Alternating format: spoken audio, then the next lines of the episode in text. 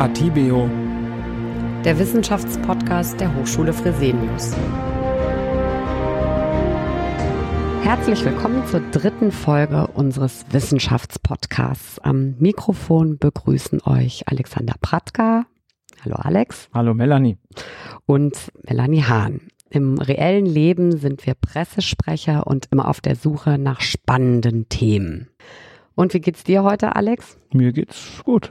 Ja. Wie immer. Das ist schön.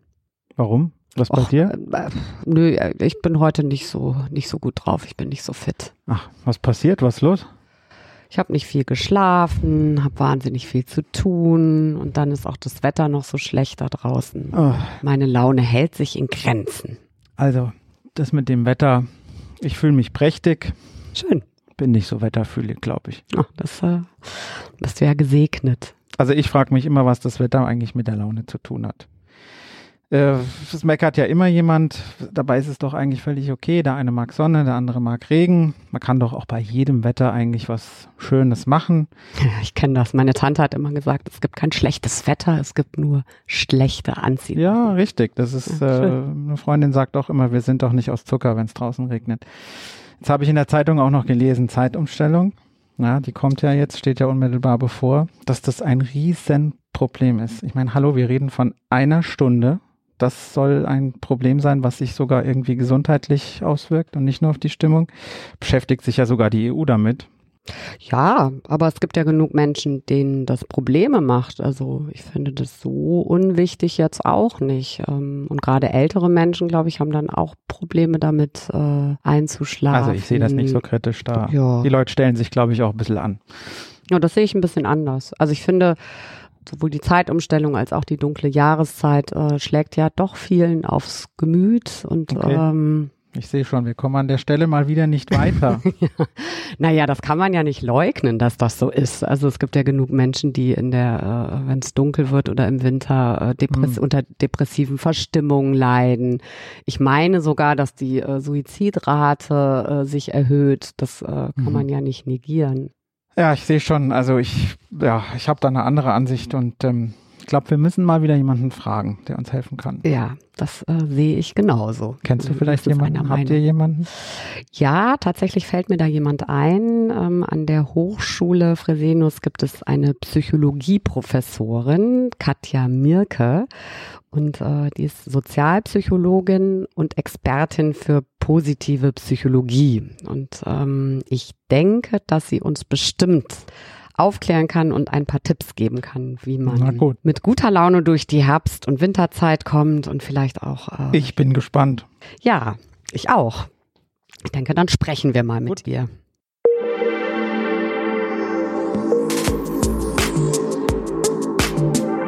So, jetzt haben wir auch die Professorin Dr. Katja Mirke bei uns. Guten Tag. Guten Tag, hallo zusammen. Hallo. Danke, dass Sie uns heute ein paar Fragen beantworten. Ja, vielen Dank für die Einladung. Wir haben eine feste Rubrik, in der wir Sie auch so ein bisschen nochmal vorstellen.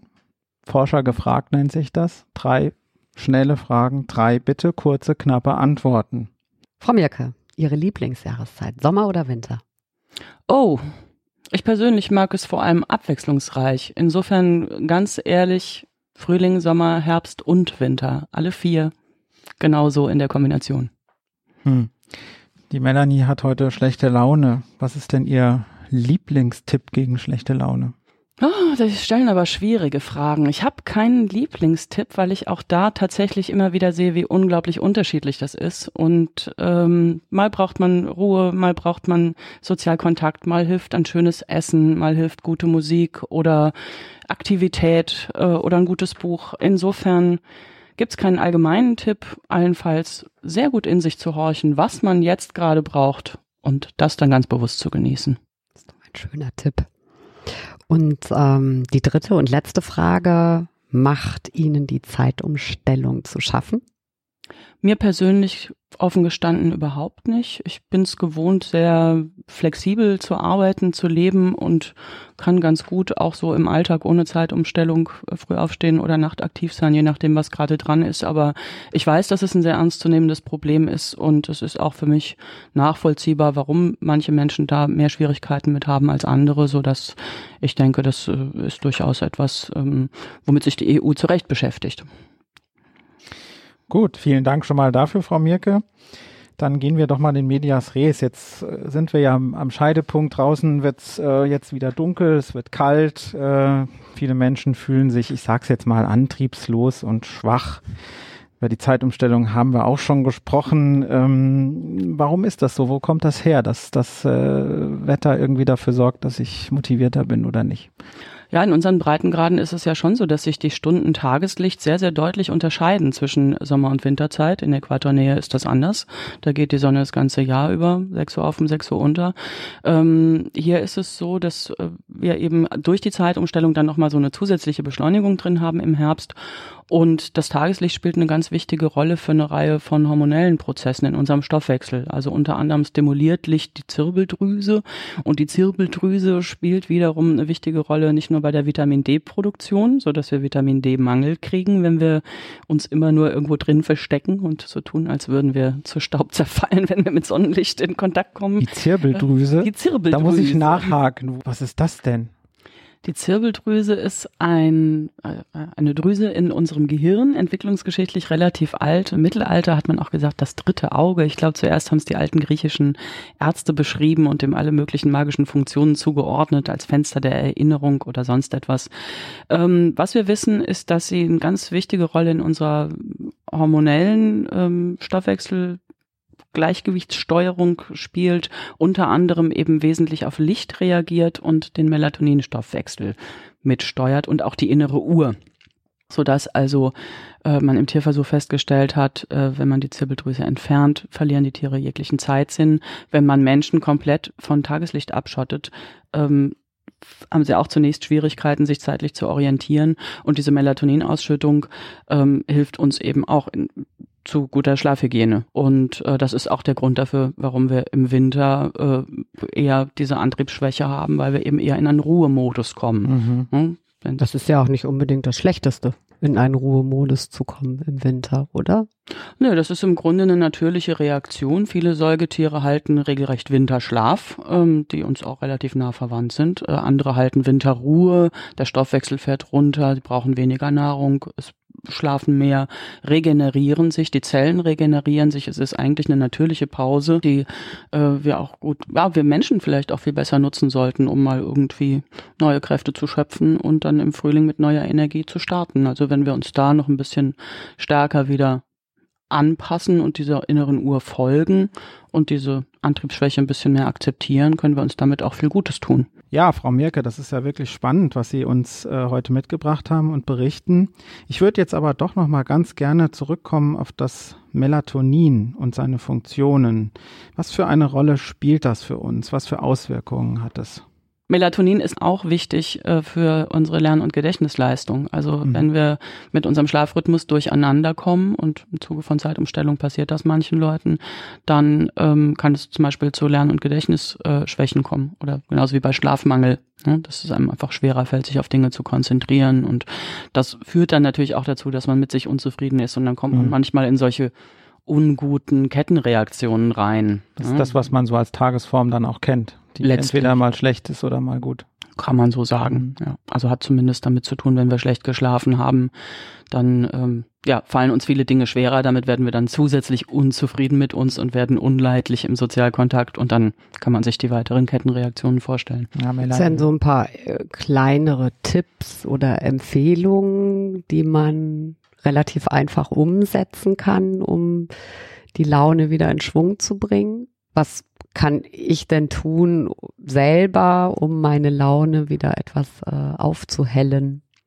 Ja, da denke ich spontan kann man in zwei Richtungen Empfehlungen aussprechen. Das eine ist vielleicht nicht zu hart dagegen anzuarbeiten, wenn man so ein bisschen dazu neigt, sich eben auch da dem ein bisschen ähm, ja mit Akzeptanz entgegenzutreten, zu sagen, okay, es ist eben auch Winter und ich muss nicht alles äh, permanent auf äh, 180 Prozent schaffen, sondern ich gönne mir mehr Zeit auf dem Sofa mit Tee und äh, netten Menschen und so fort und genieße das ganz bewusst dann hadert man nicht so arg mit sich. Das andere ist natürlich, also wenn diese depressive Verstimmung tatsächlich in Richtung einer handfesten Seasonal Affective Disorder mit dem schönen Akronym SAD geht, also der sogenannten Winterdepression, dann ist es schon sinnvoll, da auch therapeutisch zu intervenieren kann beispielsweise äh, mit Lichttherapie arbeiten. Das hilft vielen Menschen. Es gibt spezielle Lampen. Man kann die hellen Stunden für sich nutzen, sich an der frischen Luft zu bewegen und eben möglichst viel Sonnenlicht zu tanken, weil es tatsächlich einen Unterschied macht. Das Schöne an der guten Laune ist ja, dass wir in der positiven Psychologie immer wieder feststellen, dass das so nonlinearen äh, Dynamiken folgt. Das heißt, mhm. wenn ich irgendwo einen kleinen Impuls reingebe, dann kann der relativ weitreichende Effekte haben. Das ist fast so ein bisschen angewandte Chaos-Theorie. Also gemäß dieses Broaden and Build Modells beispielsweise von Barbara Fredrickson, auf das sich viele Kollegen in ihren Forschungen beziehen, ist es so, dass schon ein kleines positives Ereignis wie eine nette Begegnung morgens in der Kaffeeküche mit mhm. Kollegen oder so äh, die Laune so hebt, dass man anschließend, und da gibt es eben auch sehr interessante Grundlagenforschung zu, tatsächlich anders durch den Tag geht. Man sieht mehr, man kriegt mehr mit, man ist offener für neue Erfahrungen, entwickelt, so zeigen Experimente auch originellere Ideen in Problemlöseszenarien Szenarien, man ist offener für neue Kontakte und das hilft einem dann ja auch, die Herausforderungen dieses Tages besser zu bewältigen, sodass man tatsächlich weniger Stress hat und mehr positive Wirksamkeitserfahrungen. Es geht ja schon so Richtung Achtsamkeit, ne? Also, dass man so einen Fokus legt auf die schönen Dinge. Also, man kann ja durch den Tag gehen und das gar nicht wahrnehmen, mhm. dass man ein nettes Gespräch in der Kaffeeküche äh, der Arbeit hatte. Oder ich kann sagen, ach Mensch, das ist jetzt aber was Schönes. Oder man kann direkt wieder die Gedanken richten auf. Äh Oder ich bin so schlecht gelaunt, dass ein nettes Gespräch gar nicht möglich ist. Ja, okay. In dem Fall können Sie aber vielleicht trotzdem, äh, dann könnten Sie mit Akzeptanz arbeiten und sagen, okay, ich bin, ich bin ein Wintermuffel. Geht bitte, alle weg. Bitte weiträumig umfahren, genau. Und morgen bin ich aber wieder da. Das hilft tatsächlich. Also wenn man feststellt, ich, ich komme da jetzt gerade nicht raus, dann muss man sich nicht noch zusätzlich mhm. dafür hassen. Also mhm. das ist ganz sicher nicht die Empfehlung. Ich wollte noch mal einhaken. Ich äh, finde das ganz spannend, äh, diese, was Sie angesprochen haben mit der Winterdepression. Mhm. Da kommen wir ja tatsächlich dann schon auch in einen sehr kritischen Bereich. Da geht es ja auch schon um Gesundheit, auch um psychische Gesundheit. Woran merke ich, dass ich jetzt quasi an der Schwelle stehe? Ähm, wann kippt das? Also wann ist es schon, ich sag mal, ja, pathologisch ist vielleicht der falsche Ausdruck, aber Sie wissen, worauf ich hinaus will. Mhm. Welche Symptome spiegeln mir das wieder, dass ich an dem Punkt stehe? Oh, das ist eine schwierige Frage, weil es in der Tat eben ein fließender Übergang mhm. ist. Und natürlich jemand, der ohnehin vielleicht schon eher ein gedämpftes Temperament hat, da äh, ganz andere Toleranzbereiche hätte oder es ganz mhm. weniger auffällig ist. Äh, Schlafstörungen sind ein sehr ernstzunehmendes Symptom. Ne? Einschlaf-Durchschlafstörungen mhm. beziehungsweise mhm. die extreme Antriebsschwäche am Morgen. Ähm, wenn man trotz aller Freude und Motivation, äh, die man normalerweise für bestimmte Aktivitäten empfindet, sich dazu überhaupt nicht aufraffen kann und das eben auch nicht nur an ein oder zwei Tagen der Fall ist, sondern über einen längeren Zeitraum. Sehr ernst zu nehmen ist, denke ich, in jedem Fall, wenn das Umfeld einem widerspiegelt mhm. dass man anders ist als sonst, weil das ist ja ein Teil der Problematik, dass diejenigen es selber manchmal gar nicht richtig einordnen können oder sich eben auch so weit zurückziehen, dass sie, dass sie versuchen, den Situationen aus dem Weg zu gehen, wo das spürbar würde. Sie haben, äh, Sie haben ja das Thema Schlafstörungen gerade auch mhm. angesprochen. Ähm, das ist ja auch ganz interessant. Welche Rolle äh, übernimmt denn eigentlich der Schlaf, wenn wir davon sprechen, dass wir gut gelaunt sind oder schlecht gelaunt sind. Ähm, wie wichtig ist das eigentlich? Ich glaube, das wird ja schon unterschätzt. Das in jedem Fall. Ähm, Schlafhygiene ist ein, unter anderem ein äh, Therapiebestandteil in, bei äh, Depressionen. Mhm. Ne? Also da geht es unter anderem darum, dass die Leute nicht zu viel schlafen. Insofern ist also es ist jetzt sehr unterschiedlich, ob Menschen viel oder wenig Schlaf brauchen oder ob sie sagen, ich brauche einen festen mhm. Schlafzyklus, immer zur selben Zeit ins Bett gehen und so. Das ist alles gar nicht unbedingt notwendig. Aber die, das, was man an persönlichem Schlafbedarf hat, dann auch befriedigen zu dürfen. Das ist wesentlich ähm, für Wohlbefinden, Ausgeglichenheit und eben auch kognitive Leistungsfähigkeit. Insofern zum Beispiel auch für unsere Studierenden in Prüfungsphasen immer wieder wichtig. Also bitte nicht Nächte durch auf mhm. Koffeingetränken, ähm, weil sich dann das Gelernte auch gar nicht mehr setzen kann. Also im Schlaf konsolidiert sich tatsächlich alles, was man an Sinneseindrucken über den Tag hatte und ähm, knüpft an an Vorwissen und ja, wird so emotional auch mhm. verarbeitet. Was ich jetzt in Bezug auf äh, unser Thema auch der guten oder schlechten Laune ähm, mitnehme oder ganz, äh, ganz schön finde, oder die Aussage, die ich ganz schön finde, dass sie meinten, ähm, dass die schlechte Laune auch ihre Daseinsberechtigung hat, dass man die auch mal akzeptieren kann, also dass man nicht direkt mit sich selber so hart ins Gericht geht und irgendwie sagt, oh Gott, warum habe ich denn jetzt schlechte Laune, sondern es einfach mal hinnimmt, dass das jetzt so ist und dass man das durchaus auch mal haben darf. Ja, ich glaube, wir tun uns tatsächlich generell gut daran, uns so ein bisschen mehr Anpassung an äußere Umwelten zu erlauben. Fit sein heißt ja im ursprünglichen Wortsinne nicht irgendwie eben permanent in der Peak Performance zu hängen, sondern äh, sich an die Umwelt anzupassen. Und wenn eben Winter ist, dann kann ich mich auch an Winterdinge anpassen. Und das heißt eben auch vielleicht weniger Aktivität. Vielleicht gönne ich mir dann eben auch doch mal Schokolade, auch wenn ich sie mir sonst versage, weil sie einfach gut tut, weil sie unter anderem Zucker auch wieder in diesem Hormon Stoffwechsel tatsächlich nachweislich eine Rolle spielt und manchmal braucht man es einfach ne? und äh, dann sollte man sich das auch äh, erlauben. Ob es sofort als selbsterfüllende Prophezeiung wirkt, weiß ich nicht, aber wenigstens steigert man sich nicht noch in die schlechte Laune rein, wenn man sich damit geißelt, dass man schlechte Laune hat. Das ist ja genau. wirklich ein bisschen absurd. Ne? Ja. Sie haben gerade wieder so ein schönes Stichwort gebracht, Pick Performance. Ja. Was verstehe ich denn darunter? Ja, so diese, diese Idee, wir müssten permanent Spitzenleistungen ah, erbringen, okay. äh, einen Spitzenbody haben, Spitzen äh, haben, ein Spitzenfrühstück, was wir auf Instagram posten können und alles ist so in einem permanenten, in permanenten Perfektionsschleifen, mit denen wir uns gegenseitig hm. hypen und dafür sorgen, dass andere sich im sozialen Vergleich ziemlich schnell, ziemlich schlecht fühlen. Das halte ich für sehr ungesund. Das sind so Entwicklungen, die aus sozialpsychologischer, soziologischer Sicht da ja, beobachte ich die mit einer gewissen Zurückhaltung, mhm. sage ich mal. Ne? Es ist absolut menschlich und absolut natürlich, eben nicht permanent äh, so ein strahlender Unitag zu sein. Schon ein bisschen ein Wahn im Moment. Ne? Gerade so mit den sozialen Medien geht's natürlich auch schnell. Man kann viel eher vielleicht die sozialen Medien nutzen, auch noch Dinge, was wäre vielleicht auch noch eine Empfehlung, äh, Dinge anzubahnen, die uns allen im Winter gut tun, nämlich durchaus Gemeinschaft, Geborgenheit, Nähe, Wärme. Sie hatten gefragt, wo kommt die schlechte Laune her? Licht spielt eine Rolle. Das andere ist tatsächlich auch die Temperatur. Mhm. Auch da gibt's interessante Experimente, die zeigen, dass Menschen sich in einer warm temperierten Umgebung ihren Mitmenschen und ihrer Familie, ihren Freunden verbundener fühlen und diese mhm. Beziehungen als enger beschreiben. Und wenn man sie in einen kalten Raum steckt und ihnen die gleichen Fragen stellt, mhm. dann fühlen sie sich einsam.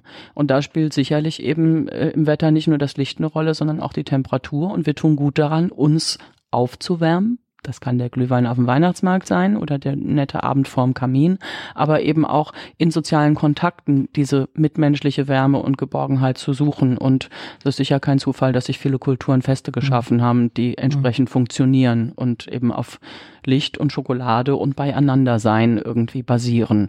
Das halte ich für sehr, sehr gesund glücklich zu sein, das ist eines unserer Grundbedürfnisse, ist soziale Bindung, ne? getting along, und das nicht nur auf dem Smartphone, die Verbundenheit. Siehst du, Melanie, deswegen sage ich dir immer, geh bitte mit auf den Weihnachtsmarkt. ja. Trink mit uns einen Glühwein, hab Spaß. Und, Und wer ist mit Weihnachten? Manchmal reicht das. Auch in Ordnung. Ja, du darfst schlechte Laune haben.